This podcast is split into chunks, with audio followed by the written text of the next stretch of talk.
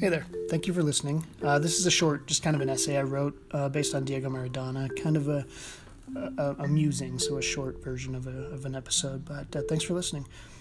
So, Diego Maradona was a larger than life figure. His antics and accomplishments made international media well after his playing days ended. He was one of those people that at any given time could have been alive or dead, and the legacy was unlikely to change. To the world, he was as close to Plato's true form as most athletes get. To me, he was simultaneously an inspiration and a cautionary tale. He represented the intersection of passion and God given talent. He achieved superhuman feats because he started with a superhuman talent. How fortunate he was that his passion and his talent both involved a football. We should all be so lucky as to fall in love with the thing that we excel at. What if Maradona level greatness eludes the rest of us because either the things we naturally excel at are things we don't enjoy, or we don't discover them in a timely manner?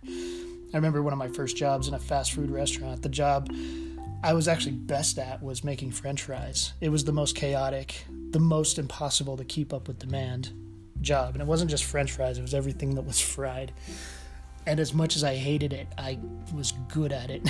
and I always got assigned to work there because I was really good under pressure, even though you never got a chance to breathe the entire shift.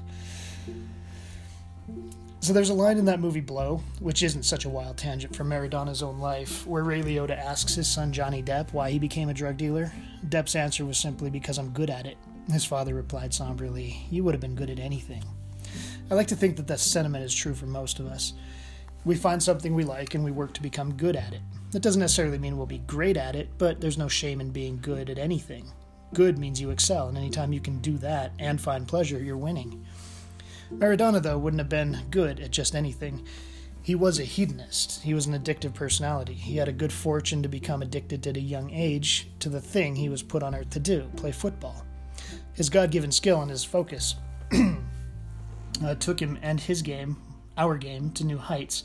However, it also allowed him to feed his addictions in all those unhealthy pleasures that a hedonist may pursue as well.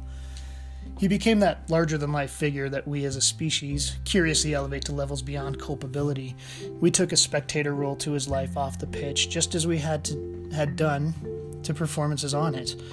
I'm not saying we're guilty of anything as soccer spectators. Maradona's path was his own and beyond any control the rank and file among us ever had, particularly those of us in different continents and at different stages in our life. Uh, if we took delight in his struggles, either mentally or physically, then yeah, there is a, clearly a cause for shame there. But as a human being with wealth and power, there was little anyone could do to alter Maradona's life choices. The part of his life that I take as a cautionary tale is his lack of control. Philosophically, I describe myself as a student of Stoicism. I say student because I don't feel like I've achieved the Stoic lifestyle, but I do study it daily. Stoicism is rooted in control. It asks that we focus on what we can control and to not waste energy on the things we can't. If that sounds familiar, it's because it's been adopted by most religions over the past 2,500 years or so. What is it? God give me the hell uh, ability to change the things I can control and the patience to accept the things I can't. You know, the thing that's stitched or painted or embroidered on pretty much everything in Hobby Lobby.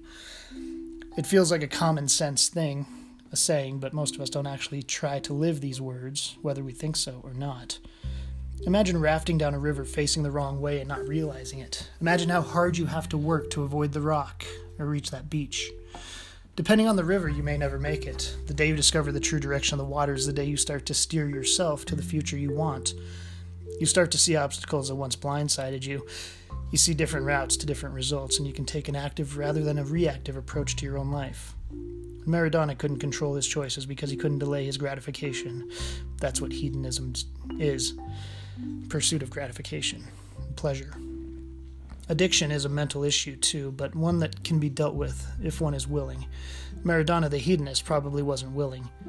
He never saw the power he actually possessed in his mind because he was able to get a he was able to be a god from the power he possessed in his body. And nobody tells a god what to do. Not even God's self. Uh, if you want to hear more, uh, I do a lot more history on, on this podcast as well, but uh, just built a new website, footylosopher.com. You can go there for blogs, which are somewhat different than the podcasts. And uh, if you like the podcast, please rate, review.